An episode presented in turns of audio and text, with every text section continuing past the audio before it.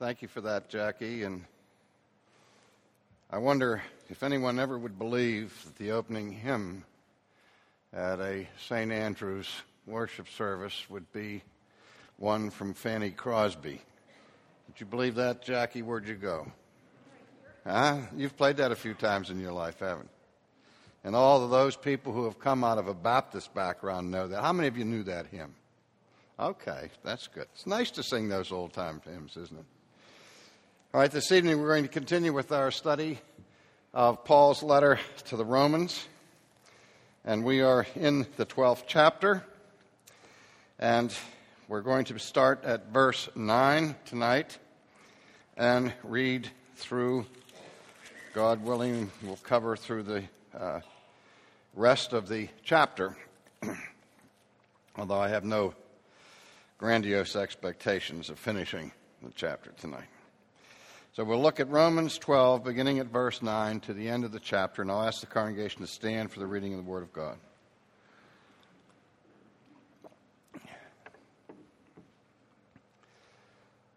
Let love be without hypocrisy. Abhor what is evil. Cling to what is good. Be kindly affectionate to one another with brotherly love, in honor, giving preference to one another, not lagging in diligence, being fervent in spirit, serving the Lord, rejoicing in hope, patient in tribulation, continuing steadfastly in prayer, distributing to the needs of the saints, and given to hospitality. Bless those who persecute you. Bless and do not curse. Rejoice with those who rejoice and weep with those who weep. Be of the same mind toward one another. Do not set your mind on high things, but associate with the humble. And do not be wise in your own opinion. Repay no one evil for evil. Have regard for good things in the sight of all men. And if it is possible, as much as depends on you, live peaceably with all men. Beloved, do not avenge yourselves, but rather give place to wrath. For it is written, "Vengeance is mine, I will repay," says the Lord. Therefore, if your enemy is hungry, feed him. If he's thirsty, give him a drink, for in so doing you will heap coals of fire on his head. Do not be overcome by evil, but overcome evil with good. The word of God for his people. Please be seated.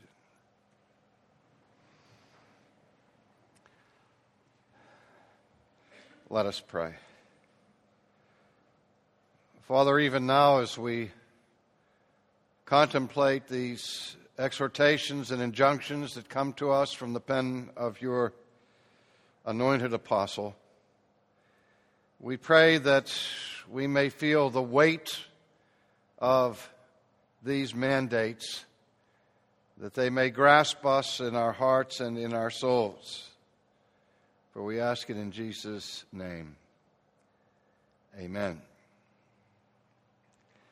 This portion of chapter twelve uh, indicates another shift in the literary style of Paul's writing in the very middle of this passage, where he has been throughout the book giving us lengthy, uh, weighty concepts of the doctrines of grace, spelled out with long sentences and paragraphs. And last week we looked at the responsibility on how people are to use the gifts that God gives to them in the church. And now it's like we get some staccato uh, shots from the apostle, almost like bullet points in a power presentation that we might uh, be familiar with in our day.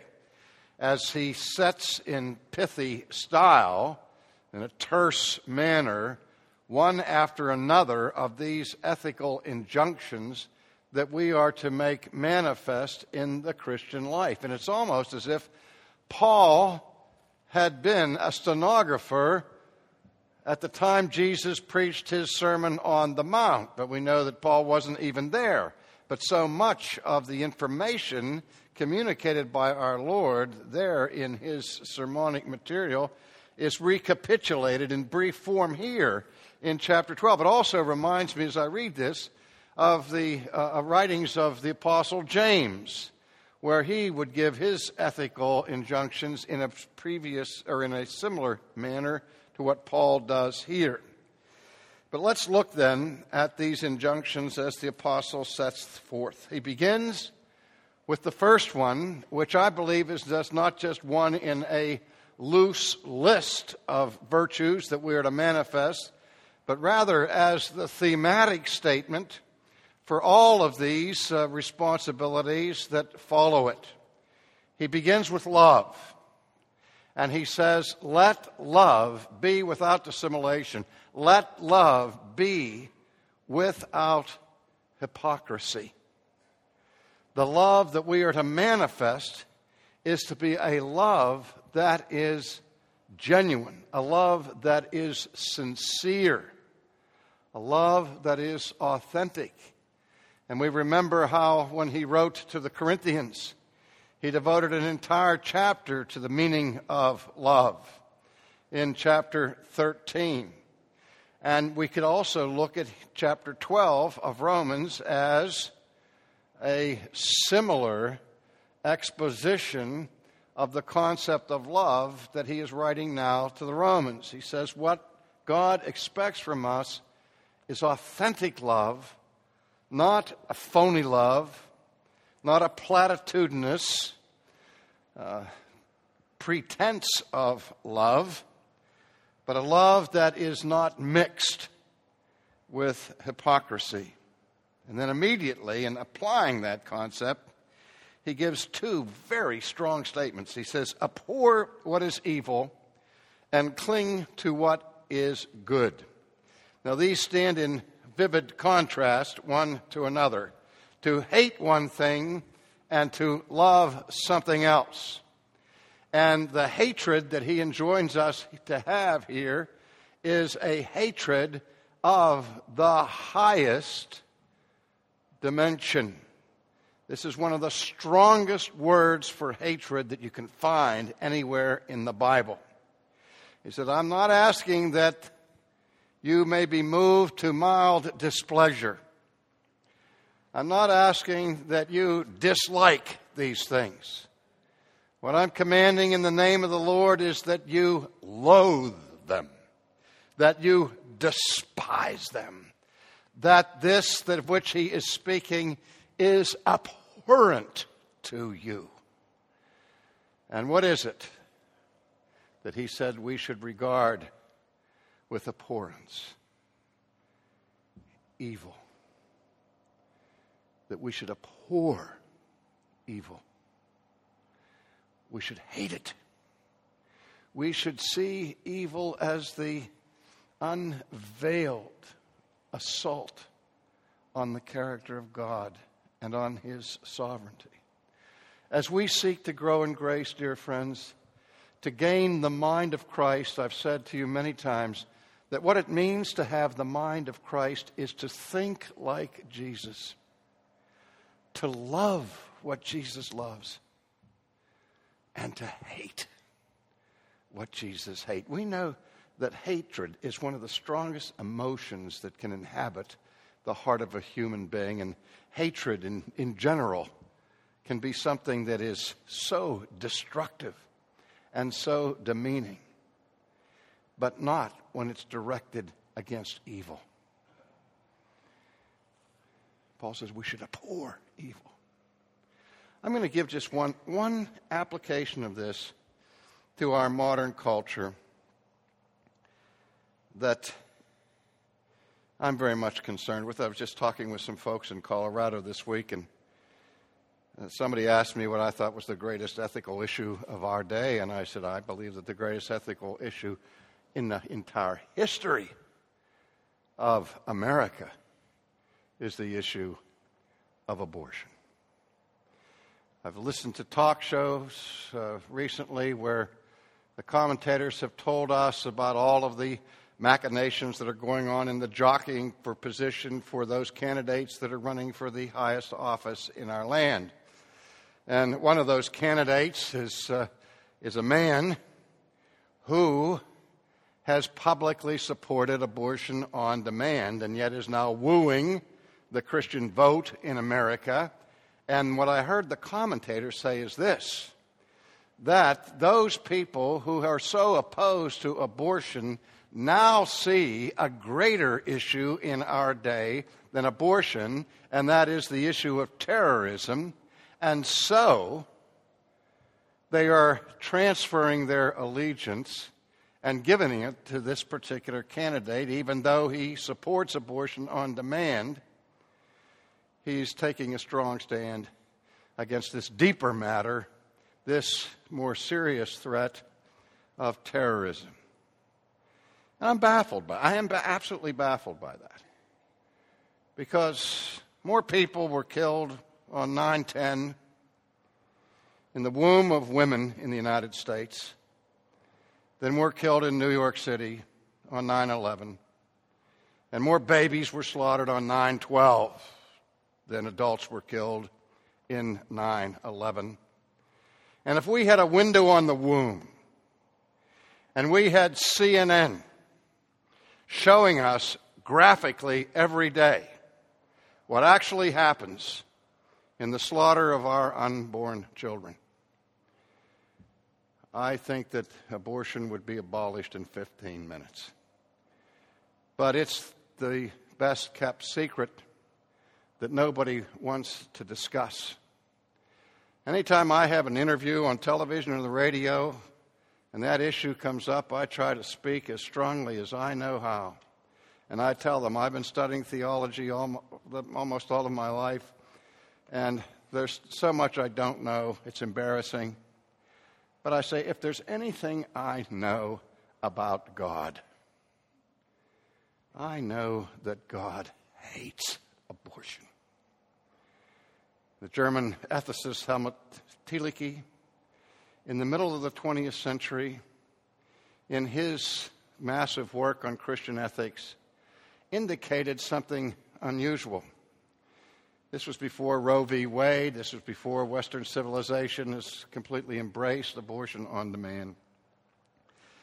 Thielicke wrote, he said, the one issue that historically there has been a monolithic position of in Christian thought, both among liberals and conservatives, is the evil of abortion. From the very first century, from the Didache, which called abortion murder. It's an unspeakable evil that God abhors, and which the American church tolerates and winks at. And that troubles me deeply. I don't, I don't understand it. I'm completely baffled. I mean, I would think that every human being in this world, Christian or not, intuitively would know how wicked this is. That, I mean, I, I have very little patience to even debate it. I Of the sixty-some books that I've published in my lifetime, the one that had the shortest shelf life was the book entitled Abortion, A Rational Look at an Emotional Issue. And Ligonier produced a video series on this issue to help pastors deal with the question with their congregation. Couldn't get it into churches. Evangelical pastor after evangelical person said, I can't deal with that in my congregation. It'll split my church.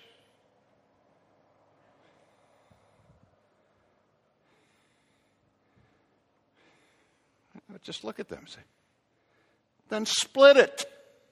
What's the matter with you? This is the Holocaust of our time. And we're silent. And we support it, when we are called to hate it because it's evil. unspeakable evil. In the same token as we are to despise that which is evil, the apostle says we are to cling to that which is good. Again, the language here in the text is intense. This term that is in, translated by the word cling is the root word for the Greek term for glue. That we are to hang on tightly to that which is good. Let it be cemented to our souls that we don't drop it or lose it with the next wind of cultural fantasy that comes our way. The Christian is to hate evil and to embrace and hang on to with all of your might that which is good. Now again, Paul doesn't say you're to hate evildoers. Although the Bible does say in the Old Testament that God abhors the wicked.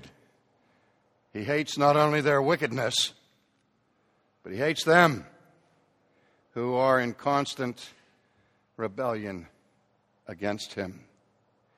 That's the language of the Bible. It's not the language of our culture. Cling to that which is good. And now he addresses his comments principally to the church, to the fellowship of believers, to the household of faith, when he says, be kindly affectionate to one another with brotherly love. Here's that idea of Philadelphia, of the love that is shared in a fraternity, in a fellowship of people who share a common family.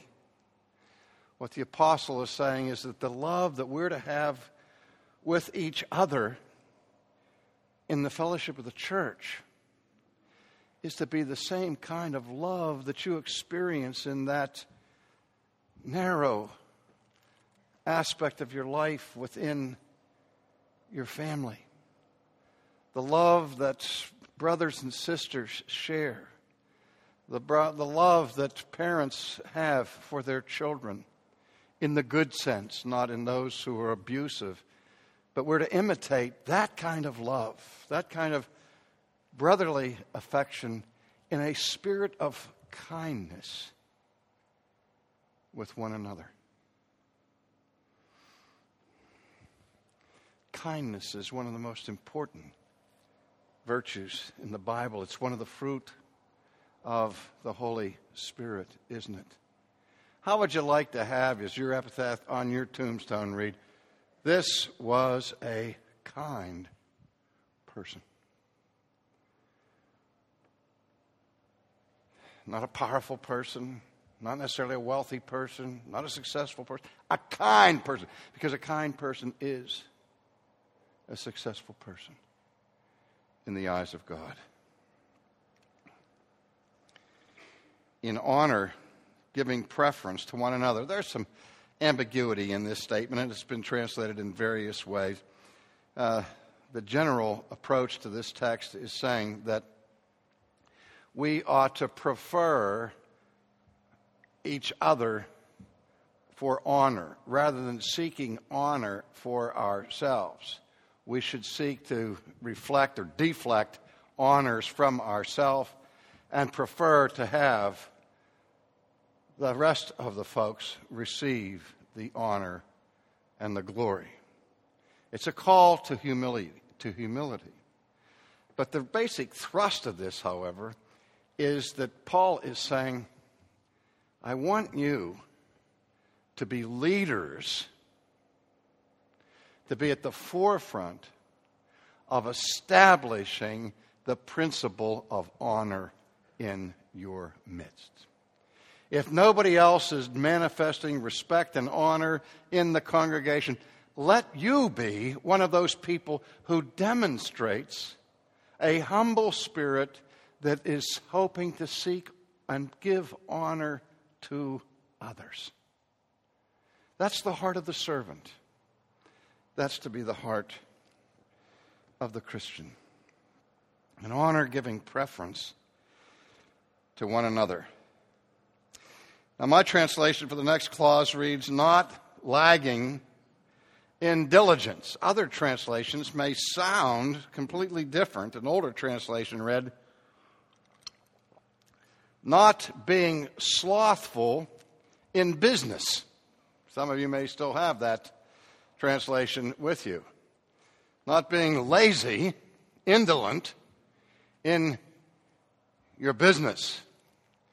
But in this case, it's not talking about commercial enterprise, but the word business comes from the term busyness. That is, that we should be busy people, busy with the things of God. And that is our business. I remember Jonathan Edwards from reading about it.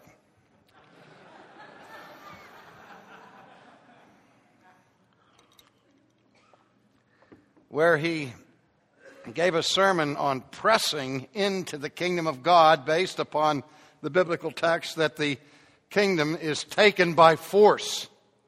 What he meant by that is those who have now come to Christ, have been born again, and given a spirit of zeal to pursue the things of God with a sense of urgency, with a real hunger, with a passion.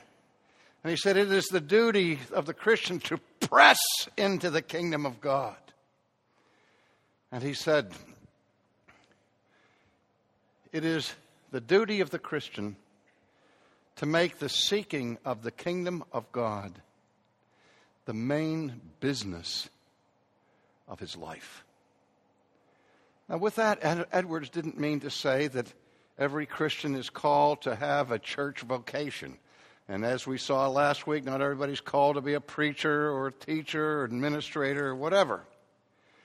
But what he says is that we're all to be busy and diligent with respect to concern for the kingdom of God. The kingdom of God cannot be a secondary interest for a true Christian. We are to be diligent, not lazy, not indolent, but active in the things of God and for his kingdom. We're not to be lacking in diligence, but to be fervent in spirit, serving the Lord.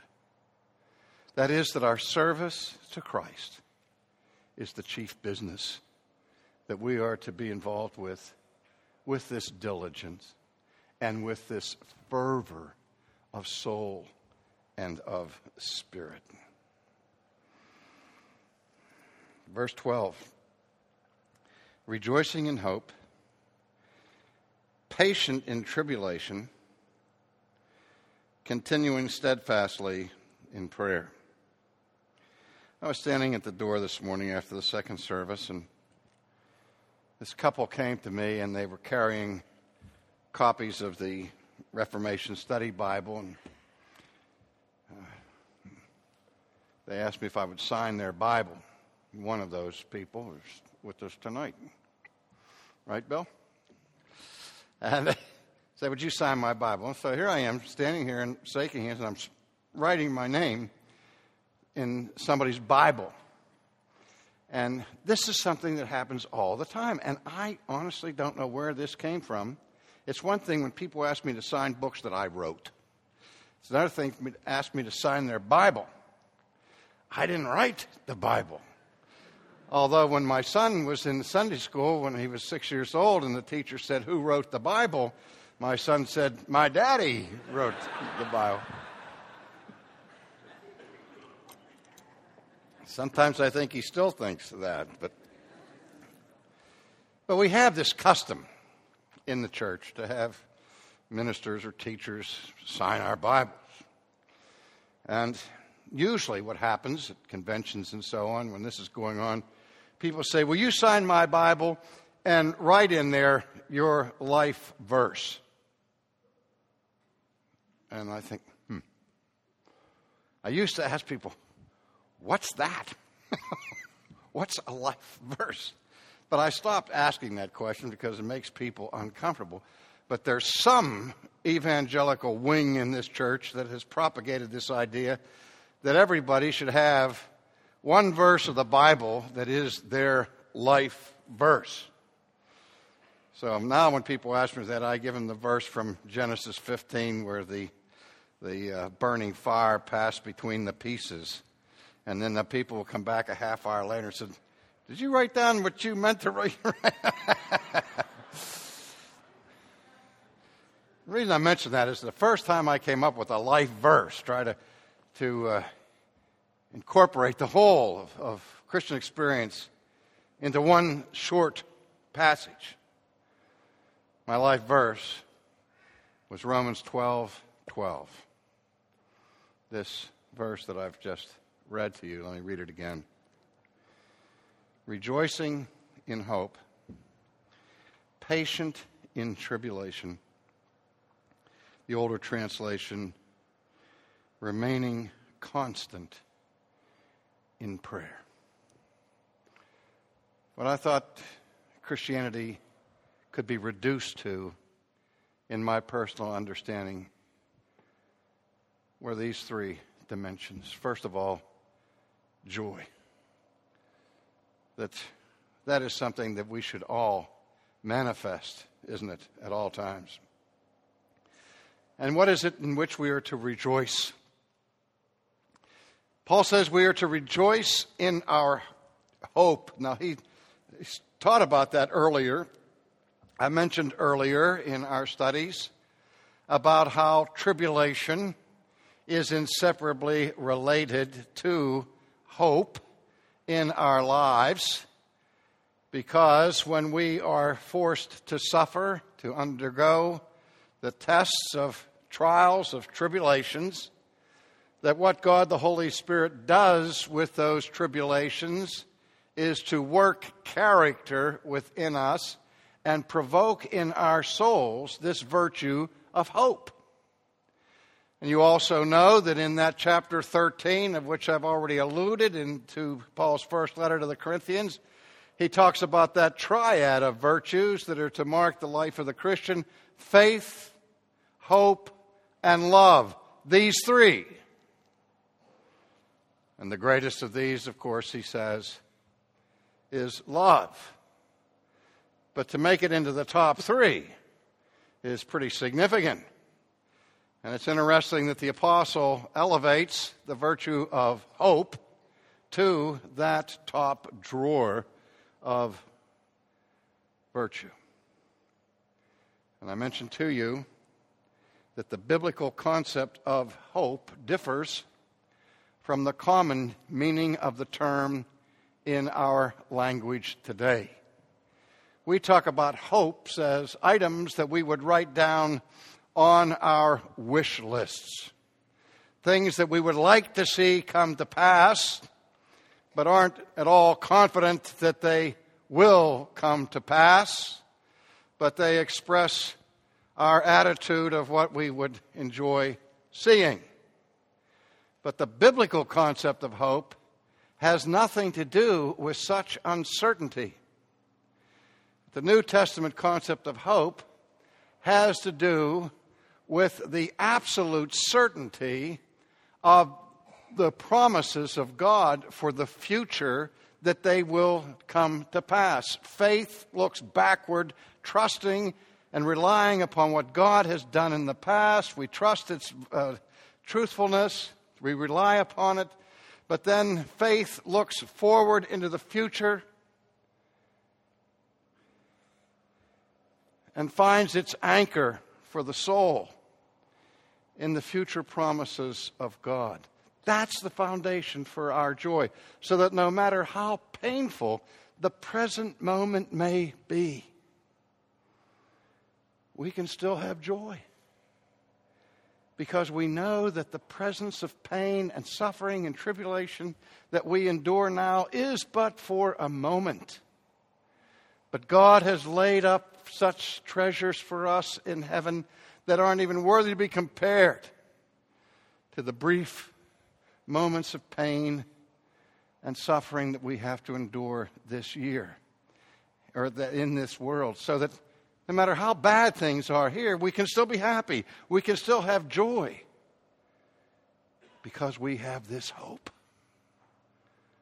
which will not embarrass us, with which we will never have to be ashamed.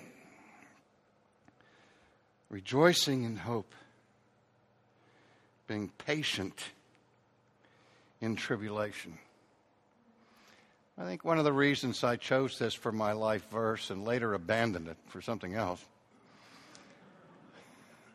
was the struggle I had through my life with patience.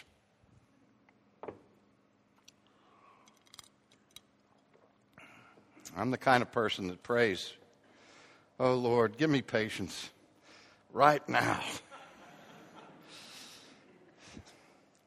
I find it hard to wait for things. Do any of you have that? I'm that way. I'm impatient. I want to.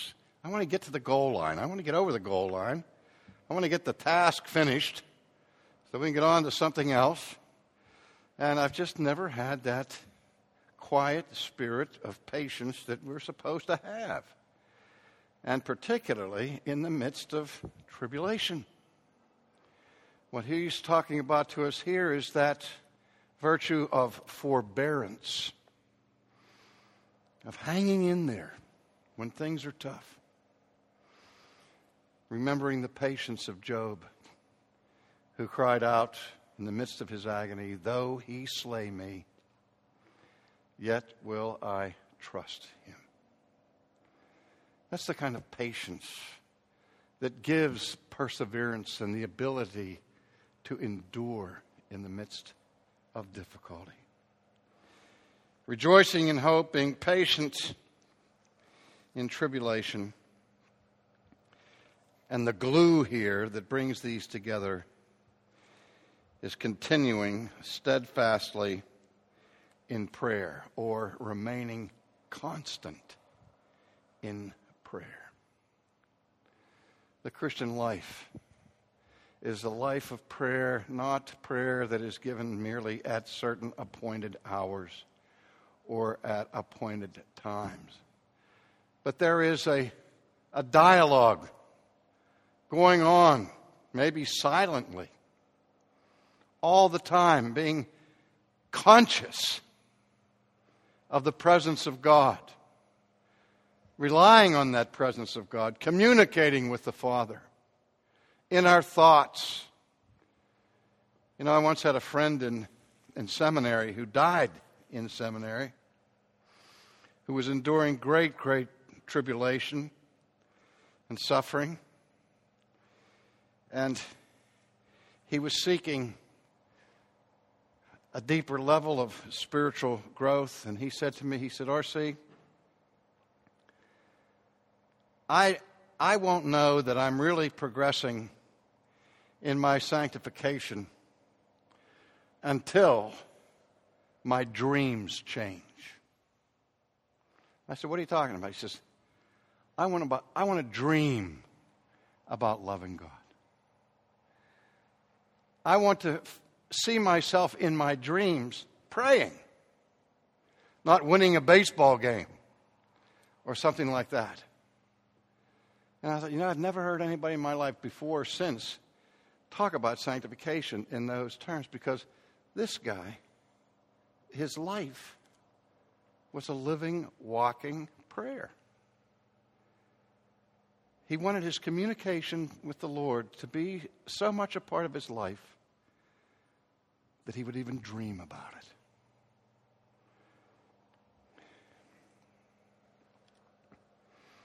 Rejoicing in hope, patient in tribulation, continuing steadfastly, steadfastly in prayer, distributing to the needs of the saints, given to hospitality. Again, Paul is still ex- explaining what it means to love without hypocrisy, that you're in touch with the needs of your brothers and sisters, and you are helping to distribute to their needs, and you are known for your hospitality. Notice what an important virtue, even today in the Middle East, hospitality is. Sometimes it's it's soaked with hypocrisy and flattery, but there's still the customs among the Arabs, you know, of being hospitable. That goes back to the Old Testament, to the time when the Jews were slaves in the land of Egypt. They had no place to call their home. And when God liberated them, they wandered for decades in the wilderness. And they longed for a place to call their home. They longed for a land that was flowing with milk and honey. And when God gave it to them, He said to them, "Don't forget where you came from. Don't forget your roots. Show hospitality to the stranger in your gates." Open your home, open your heart to those around you. Then in verse fourteen, again reminiscent of the Sermon on the, on the Mount, "Bless those who persecute you." Bless and do not curse. I can handle half of that. This is tough stuff. Not just bless somebody that insults you occasionally, but there are people, like Paul had to suffer this thorn in the side, and we don't know. He was constantly being attacked by people. Paul's whole ministry was a ministry that was lived out under persecution, even as his Lord's was. And he said, what is my response to be to this persecution? I am to bless my enemies, not curse them. Like I said, I can handle half of that. I can handle not cursing them. That's not too difficult. But to bless them, pray that God would bestow His favor and grace upon these people.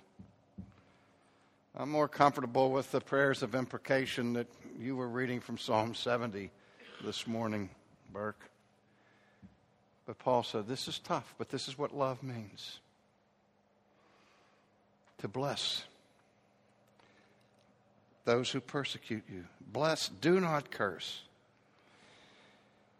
And again, a tremendous text that follows. Rejoice with those who rejoice. Weep with those who weep.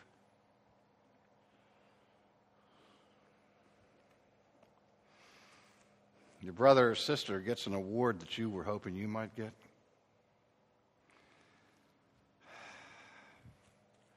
Their team beats your team in the Super Bowl.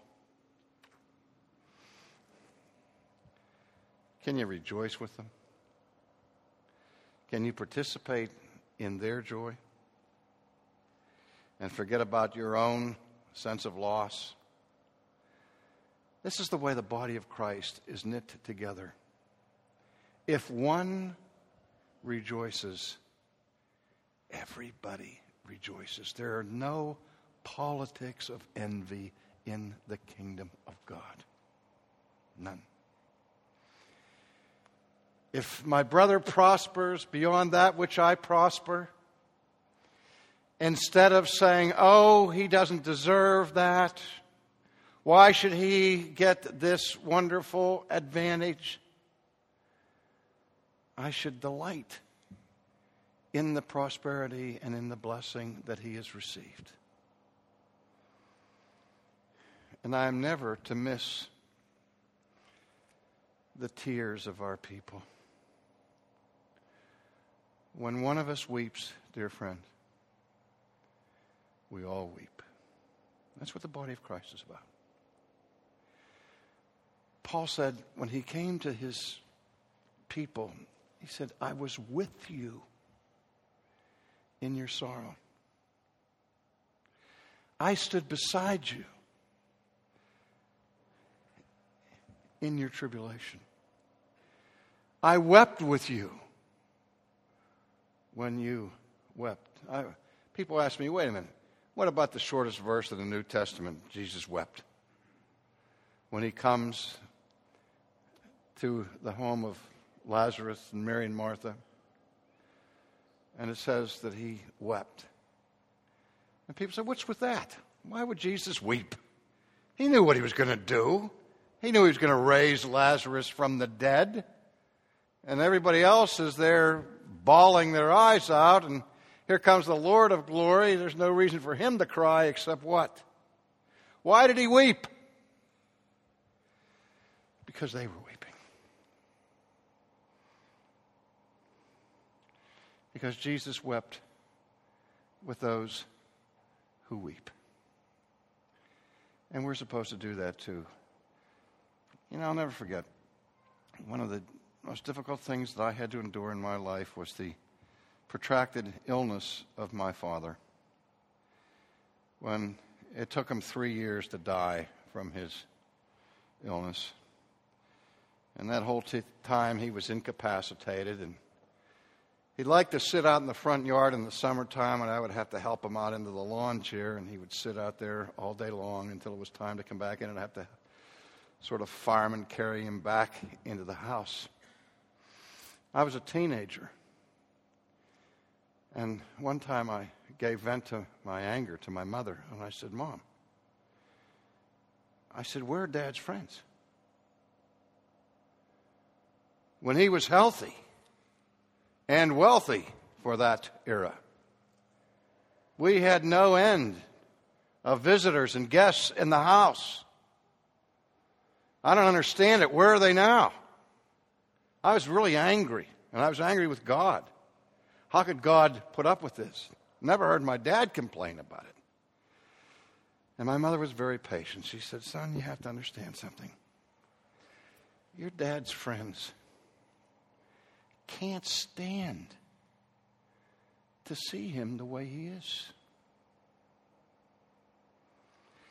And they feel inadequate.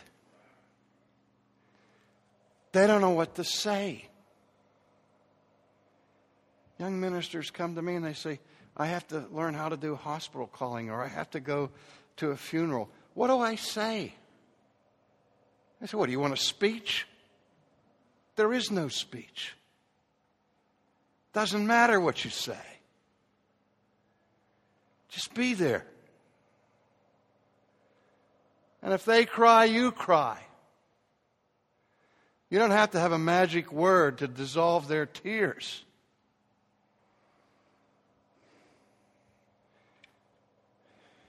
And my mother said, they, they just know what to do. And I thought, okay. Didn't give me much comfort. But I understood it later on. That that's the way we are. We like to distance ourselves from pain. And so we have enough of it of our own to deal with without having to weep with everybody else who is weeping. But this is love that is without hypocrisy. It's sharing in your joy. When your daughter's getting married, and that's all you can think about. You're preoccupied with it. I'm not going to say, nah. I said, that's terrific. Isn't that great? I mean, what an exciting thing that one of the daughters of our church is going to get married soon. That's something that we should all join in the joy and share in that. Just as we join in the sorrow of the bereaved when we go to the house of mourning. That's what love looks like. Rejoice with those who rejoice. and weep with those who weep. Now here we're only partway through this list of virtues, and I have kept my word to you. I told you that I didn't think that I would be able to get through this entire text tonight. And so, God willing, we'll look at the rest of the chapter in our next session. Let's pray. Father, give us this kind of love that was modeled by Jesus, modeled also by the apostle, modeled by the great saints of the ages. We don't have that kind of love that blesses those who persecute us yet. But we thank you for softening the hardness of our hearts and giving us a greater capacity to rejoice with those who rejoice and to weep with those who weep. Thank you for that hope that is the foundation for our joy. Give us patience in the middle of tribulation, and help us by thy Spirit to remain constant in prayer. For we ask it in Jesus' name. Amen.